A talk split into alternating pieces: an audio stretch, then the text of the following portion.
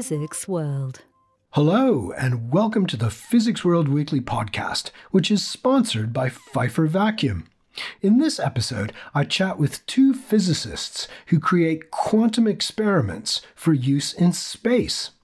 They talk about the challenges of launching and operating sophisticated equipment in Earth orbit. And they also explain why physicists are keen to deploy quantum memories and other devices in space. But first, a word from our sponsor.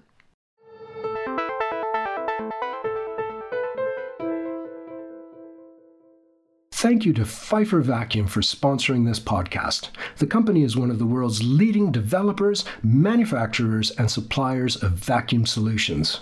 Pfeiffer Vacuum has been producing innovative end to end vacuum solutions since 1890, and over the years it's collaborated with scientists working on some of the largest and most ambitious scientific experiments. For many years, Pfeiffer Vacuum has been a globally well established and highly competent partner for space research. This involves providing huge chambers so that spacecraft can be tested under vacuum conditions on Earth. The vacuum chambers provided by the company range from small chambers suitable for lab applications to large sized space simulation and coating chambers.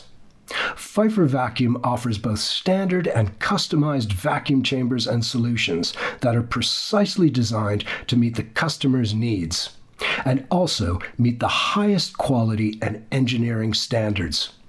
Find out more at pfeiffer vacuum.com.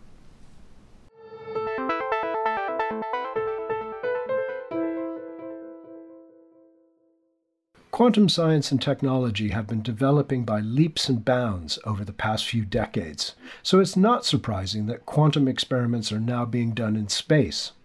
To learn more, I'm joined down the line by two physicists at the Institute of Quantum Technologies of the German Aerospace Center in Ulm, who have co authored a paper that promotes the development of quantum memories for use in space. Lisa Wörner and Jan Michael Mol, welcome to the podcast.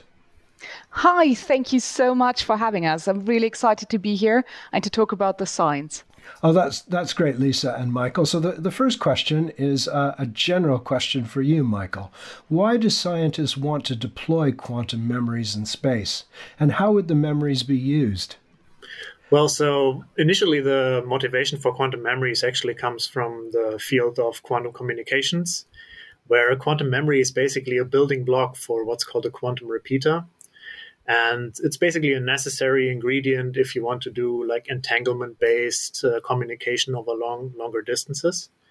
And over the past few years there's been uh, a lot of going on in, in uh, research where um, where um, people are looking into deploying these things in space. And on the way to there, there will be a lot of uh, fundamental science experiments that will actually probably be coming up first and some of these uh, experiments we're actually pitching in the in the paper as uh, possible venues for using memories in, in this uh, in this field. And so, Lisa, uh, we've already seen uh, quantum experiments done in space. C- can you briefly describe of some of the uh, some of these and what they've accomplished? Sure. So there's of course all of these cold atom research, which started with with Marius in the drop tower, which produced the first BEC and the first uh, atom interferometry in microgravity, which was led by a consortium of German universities. And they then went on to develop further experiments such as MAIUS, uh, where MAIUS A has been launched uh, on a sounding rocket. And we're looking at further, further missions to that, which also go to space technically. But currently, for prolonged investigation, there is CAL on the ISS, which allows us to study so things such as bubble BEC or surface interaction interaction. So, really long term uh, things with cold atoms in space, especially with atom interferometry. And we'll talk about BECCAL, I guess, in a second, but there's other things to do with these. So, there's the one long term goal for uh, cold atoms in space that is. Um, tests of uh, measurements of gravitational waves and especially also tests of the equivalence principle such as the universality of free fall uh, with different species but also using atomic frequency references to do tests of uh, the the um, lorentz invariance local lorentz invariance and the um, position invariance. Some of these have been performed with galileo satellites in the past which went on a wrong orbit. Um, so you can see how we make use of basically everything that comes up, every opportunity that comes up. There's a wide variety of experiments that have been performed, not the least of which are experiments such as QUBE or SpooQy or Micius, um, targeting QKD with with uh, sources very specifically. And Lisa, you, you mentioned the um, upcoming BECCAL mission, and, and, that's a collaboration between the German Aerospace Center and NASA. Can you tell us a bit more about this mission? What, what, what will it accomplish? Right. So building on Quantus and MAIUS, where we really were already looking into using cold atoms in microgravity, um, and with CAL present, we wanted to also expand on this uh, long-term microgravity environment. And so um, basically in a collaboration with NASA, we decided what would be a, a very impactful and, and, meaningful next step. And this is where BECCAL originated to um, for one start to have uh, the dual species atom interferometry, which also CAL already allows, but to really focus on these things. And um, it will also allow a variety of different traps um, and uh, manipulation tactics uh, for the for the cold atoms, such as Feshbach resonances, for instance, where we will be able to have really high magnetic fields on board and study the behavior of the particles inside of this. Um, high magnetic field without having to use additional traps because we are very nicely, elegantly falling around the Earth. So, Lisa, you mentioned um, cold atom interferometry a few times. Um, could you just let our listeners know what a cold atom interferometry experiment is and why you would want to do it in space? To explain that, we would have to understand first the, the cold atom ensemble or, or what, what it means what I'm talking about a cold atom ensemble. In fact, what we are talking about is probably best described by degenerate quantum gas. So if you remember that there are three states of matter, uh, solid, liquid, and um, gaseous, and you can even heat that further and go to a plasma state. Another question is what happens if you go to the other side. So if you have something and you want to cool it down and cool it down and cool it down. And very similar um, to other transitions, you will have a phase transition into, if you use bosons, what is called a boson um, Einstein, a Bose-Einstein condensate. Here we go words, um, a Bose-Einstein condensate. And um, these are a unique state of matter because, in difference to the normal idea of having a wave particle duality, a Bose Einstein condensate is governed by one wave function. And now we are reminded of a laser. Like a laser is also one coherent state, very similar to this Bose Einstein condensate, which you can also describe by one coherent state. And what do you do with that? Well, the first thing you do is interferometry. Um, and now we basically switch around everything we knew before from interferometry. Our test sort of subject is now the atoms, no longer the laser, and as opposed to using mirrors or hardware to actually perform the interferometry, we are now using lasers to actually instigate the beam splitters and mirrors that we that we need. And by that, we now gain something which is um, uh, susceptible to acceleration of any sort because we have these atoms which have mass, they will follow any acceleration.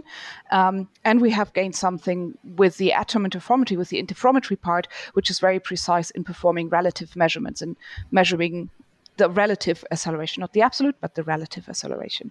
And as such, we use three three um, uh, laser beams to first have a beam splitter and then sort of a mirror arrangement to reflect the beams back onto one another. And then in the end, uh, again, a beam splitter to recombine uh, the two arms that we have created beforehand, and thereby producing something that is super, super um, reactive to uh, gravitational fields or accelerations in general, and in the meantime, very um, very accurate in its measurement. This is an atom interferometer, and by that we can measure all kinds of differential uh, gravitational forces, as for instance in the weak equivalence principle, which is basically the idea of throwing a rock and a stone on the moon, and you will see that they land at the same time. You can do that. I think they did it first from the uh, from the tower in Pisa because it like had this nice inclination angle, and you could see the stuff dropping at the same rate. Of course, you have an atmosphere, so um, the, the friction will reduce the falling at some point, and now we want to take that to the next level to perform these experiments in space in a really high vacuum. Um, either with BECCAL or with a follow-up mission such as STE-QUEST, which is very dedicated then to these experiments. Also, at that point, I have to mention this is not my idea. This is an idea that was bounced around in the scientific community and is probably led by uh, Professor Schleich and Professor Rasel from Ulm and um, Hanover, and is also sort of the, the point of the development of all of these quantum um, experiments under microgravity that I just outlined. And and and so how how difficult is it? I mean, I would imagine doing an, an ultra cold atom experiment in, in a lab on Earth and creating an interferometer is probably a pretty tricky thing to do. How what, what are there specific challenges involved in doing it in space? I suppose you're limited in terms of how big the ex- experiment can be, how heavy it can be. Um, but I'm, I'm guessing that there's probably uh, uh, m- many more difficulties involved in doing such experiments in space. It absolutely is. You can already see that that uh, Mr. Ketterle won the Nobel Prize for that only in the late 90s. So it is a rather new development for us to have it around, to have the technology around. Um, and yes, in a laboratory, you have this one student who knows very well what they do, and you have possibly some things that have no place actually in a lab, like a duct tape or something that this one particular student did at that one time. Nobody really knows why, but it's like voodoo and it works. And you lose all of that in space. So um, in space, you have a couple of, of challenges. Um, the first one is, of course, that size and, and weight are a big issue. Um, weight, especially, costs a lot of money to bring to space. So miniaturization in this is is the obvious challenge, and the other obvious challenge is automation. So we don't have somebody being able to just tweak it. We you can't access the experiment anymore once it's once it's in orbit. Um, However, there are some challenges outside of that that are sometimes overlooked. Uh, one of them is heat dissipation. Especially in an Earth orbit, you have enough power, and especially on the ISS, you have usually enough power. But getting rid of the heat is a big concern because you only have convection. Um, so there's no atmosphere to like uh, transfer the heat to. This is one big issue that is that is often under, overlooked. And another one is all of the space administration that comes with it. So it has to be safe. We have to go through all these processes. It has to fit with the requirements that come from the satellite of a certain orientation, and we give the satellite some certain orientation. So there are all of these things that have to um, that have to be accommodated for. Um, but on the other hand, this is a, a, huge chance, a huge chance for all of us because with that we drive the people who actually have the knowledge of the technology to do that, to miniaturize the system, to have it robust also for the launch loads, to to make sure that it will survive all of these vibrations. Um, to, to make sure that it is run automatically, that it for the ISS, for BECCAL, that it is easy to repair, that we have some some blocks that can be exchanged. And funnily enough, this is very much what industry would also be looking like down the down the road. So if we want to transfer these technologies into an industrial application on ground or in space, this development for space is a huge pathfinder and is a big advantage on these kind of systems to make the quantum revolution happen in that sense. And and when you talk about a, a, a, sort of a small system or a system that's designed to be small and lightweight, are you talking about is this a, like a, a computer chip sized system or is it is it bigger than that? And w- would the computer chip size be the, the ultimate goal of, of developing these systems? No, it's not. Um, of course, we want to be as small as possible, but the size of the system strongly depends on what we are looking for. Um, when we are looking for a something that can measure gravitational um, acceleration, we need to have a trade between the size of the instrument and the gravitational gradient that we actually want to measure. So here, size is something that we can't get rid of um, entirely also for some of these systems we can't get off these entirely and we will come to that um, i guess a little down the road when we're talking about what kind of specifics do we need for the memories to to be to be manifested. Um, so there's there's this this trade-off for the um, technologies involved in anything with coherent light, things can be miniaturized a lot more because you need the laser and you need the source and you need uh, the memory behind that, as opposed to where you really want to measure something with high precision, where you need a big sensor to to just gain the precision. It's a physical constant, a physical concept inherent to the quantum system. Um, for magnetic field sensors, this is a bit different. So this strongly depends, the size that we can achieve strongly depends on the system that we're looking at. So, Michael, in your paper that you've published recently, you look at several different types of quantum memory that could be deployed in space. And I'm guessing a, a quantum memory that's based on um, ultra cold atoms would be one thing that, um, that you could deploy. Um, but are, are certain memory types more suitable for use in space missions than others? What, what, what sort of memories are you looking at? Yeah, so it, it really depends on uh, what kind of um, experiment you're you're looking at. So the advantage of the ultra cold atoms at the moment is that with BECCAL we will um, have a ultra cold atom uh, system in space. Um, so obviously it's much easier to deploy um, a system on an on a space station such as the ISS or maybe even the upcoming Lunar Gateway um, than it is to deploy such a system on a satellite. And um, it's not unreasonable that uh, we would test uh, quantum memories in ultra cold uh, gases, for example, with BECCAL on the International Space Station. Um, when it comes to like further miniaturization for, for satellites and such, um, um we also propose uh, solid state based systems. One of the major drawbacks of solid state based systems is that they need um, physical cooling, so such as a cryo cooler. And uh, while there are cryocoolers available for, for space missions, like even for smaller satellites, commercially available, um, but also like for, for bigger systems, just as uh, such as the James Webb Telescope uh, with the MIRI infra- infrared sensor, um, like these systems are, are major like bulk factor, like a, a, major size and weight factor in the deployment of such systems. So when it comes to solid state systems, this will be the main uh, main area where we would uh, need to focus on with miniaturization. Um, so um, the, there's pros and cons for every system. Um, it's hard to say by now like who will win the race. I guess we will see a mixture. Like we will probably see miniaturized uh, ultra cold atom systems or even warm vapor cell systems, uh, which can also be easily miniaturized. And and then in the end we will see uh, what kind of system makes sense. It also depends a lot on on what kind of experiments you you want to run in the end. Okay, I mean, I, sp- I suppose that's typical, Michael, isn't it, of of quantum technology and quantum computing in general? That there's lots of different competing uh, quantum memories uh, that could be used, and we, we haven't quite worked out which ones are are, are the best for for different applications. Um, exactly, so yeah. It's pretty typical quantum situation, isn't it? Exactly, yeah. So one thing you also have to keep in mind is that every memory system also comes with its inherent strengths and uh, and weaknesses.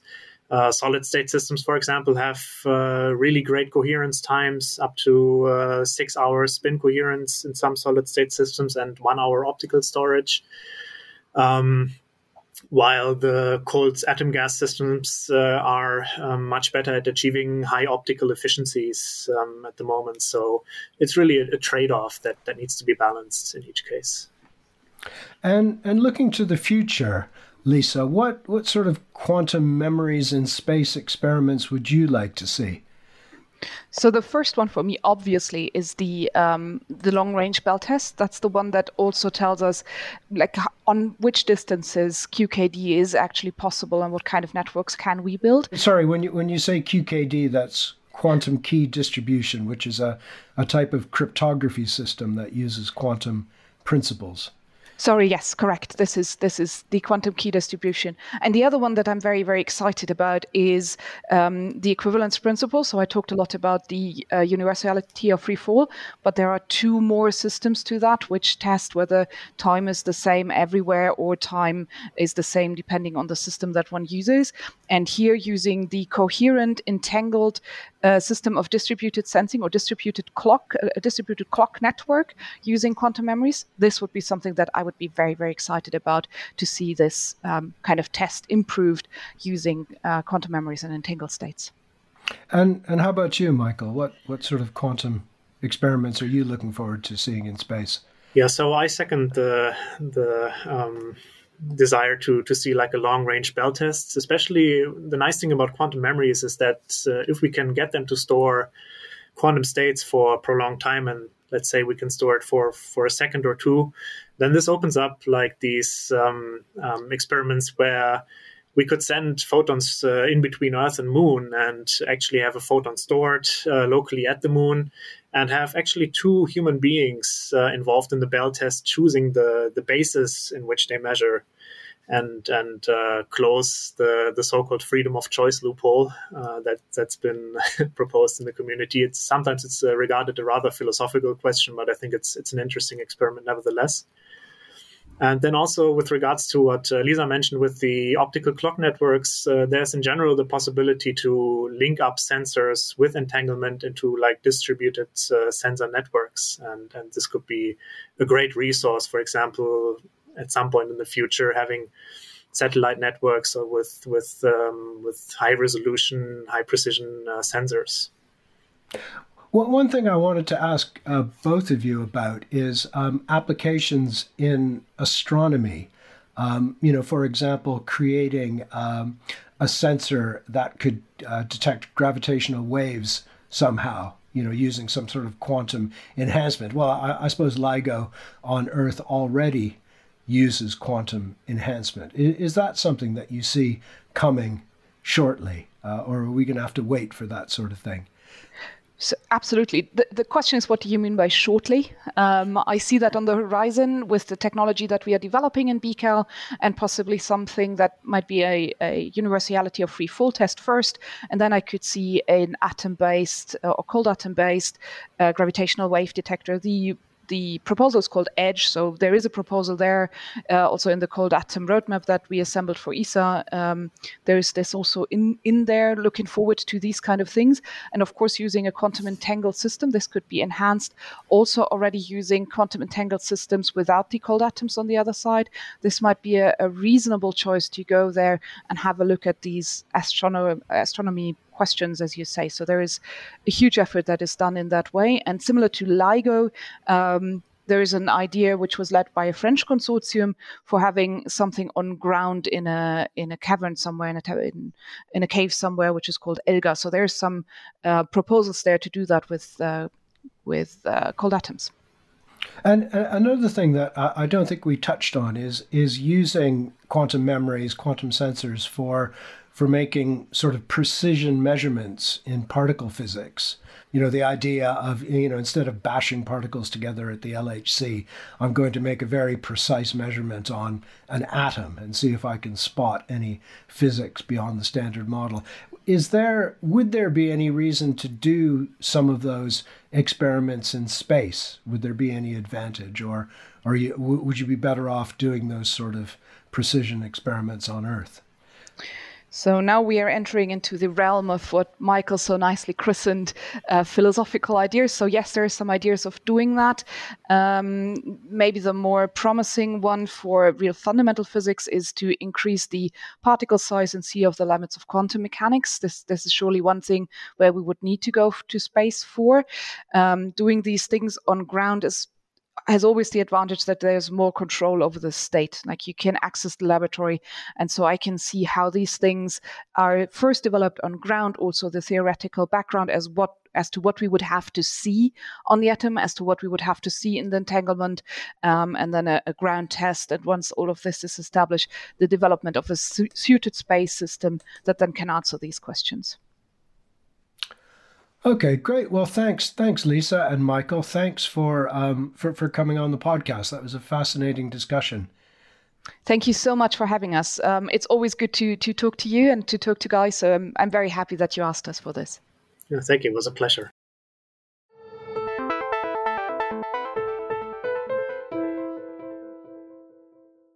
That was Lisa Wörner and Jan Michael Mol of the German Aerospace Center.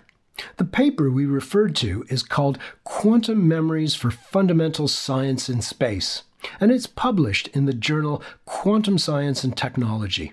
You can read it free of charge on the IOP Science website. Staying on a quantum theme, April 14th is World Quantum Day.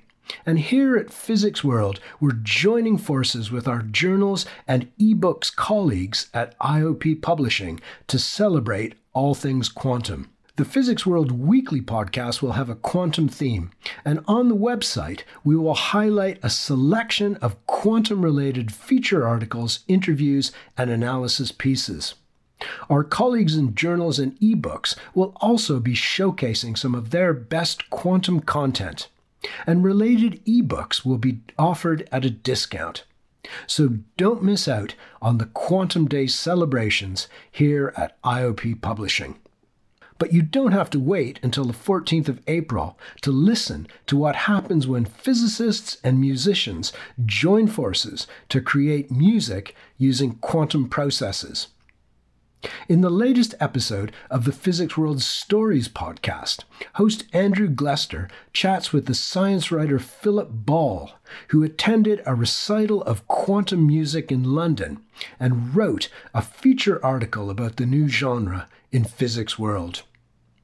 Andrew also speaks to Maria Mannone, who is a composer as well as a theoretical physicist working on quantum information. And Andrew, of course, plays some quantum music. That episode of the Stories podcast is called Quantum Melodies The Intersection of Music and Quantum Physics. And you can find it on the Physics World website or at your favorite podcast provider. And you can also find Philip Ball's article on the website. Just look for the headline Can We Use Quantum Computers to Make Music? I'm afraid that's all the time we have for this week's podcast. Thanks to our producer Fred Isles and to Lisa Wörner and Jan Michael Mol for joining me today. And a special thanks to Pfeiffer Vacuum for sponsoring this episode of the podcast.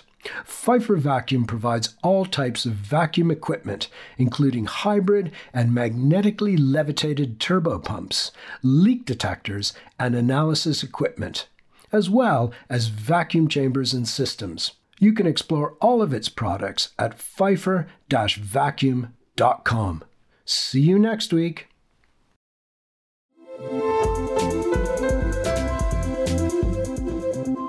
Physics World.